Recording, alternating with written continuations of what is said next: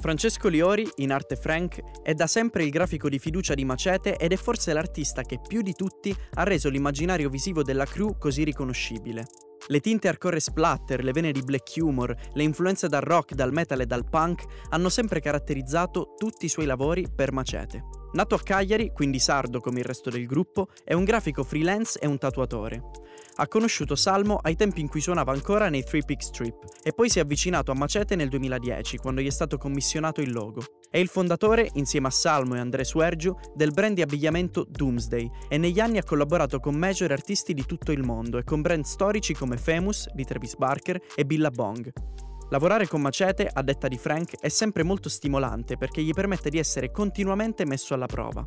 Con la crew, infatti, non si limita mai a fare soltanto grafiche per i dischi e per il merch, ma quotidianamente si impegna a creare progetti ad hoc per le diverse situazioni che gli si pongono davanti. Per fare qualche esempio, oltre alle grafiche, Frank ha realizzato alcune delle maschere di Salmo dei primi anni, ha lavorato a diverse scenografie per i tour Macete, ha tatuato praticamente tutti gli artisti della crew e nel 2016 è arrivato addirittura a disegnare un fumetto contenuto nell'edizione deluxe di Elvis Beck. Ma uno dei lavori più strani e soprattutto imprevisti a cui Frank Frank abbia mai lavorato risale all'estate del 2019 ed è una sedia a rotelle. C'è da impazzire dietro a questi artisti fuori di testa. Ogni tanto mi viene voglia di portare il curriculum al bricco. no, la figata di lavorare con, eh, con, Macete e Salmo, come ho detto tante volte, è che non so mai cosa, quale sarà il prossimo lavoro.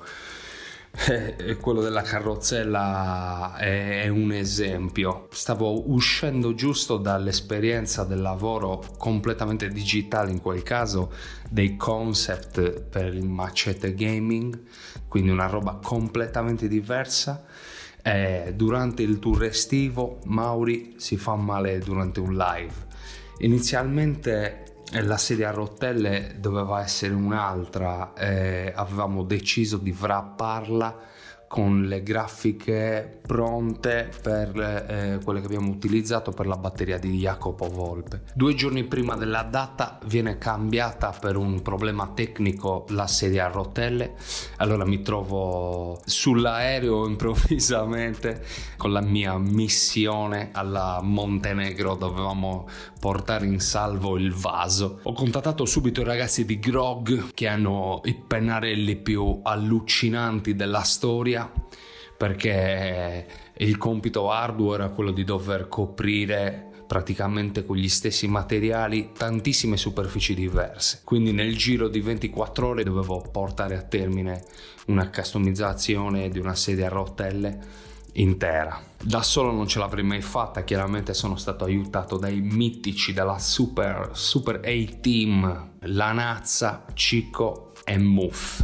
Siamo arrivati a Legnano, la data sarebbe stata lì. Abbiamo fatto le prove sul palco, Mauri ha provato la sedia a rotelle, ha provato gli spazi sul palco, poi come è sceso dopo le prove ho continuato a dipingerla per dargli gli ultimi ritocchi. E la cosa che fa ridere è che quando è sceso dal palco dopo il live aveva tutti i segni di colore nei gomiti. E questo è il racconto della Doomsday Super Pimped Wheelchair eh, la prossima chissà che cosa cazzo sarà. Magari un cavallo un dirigibile. Boh, un'astronave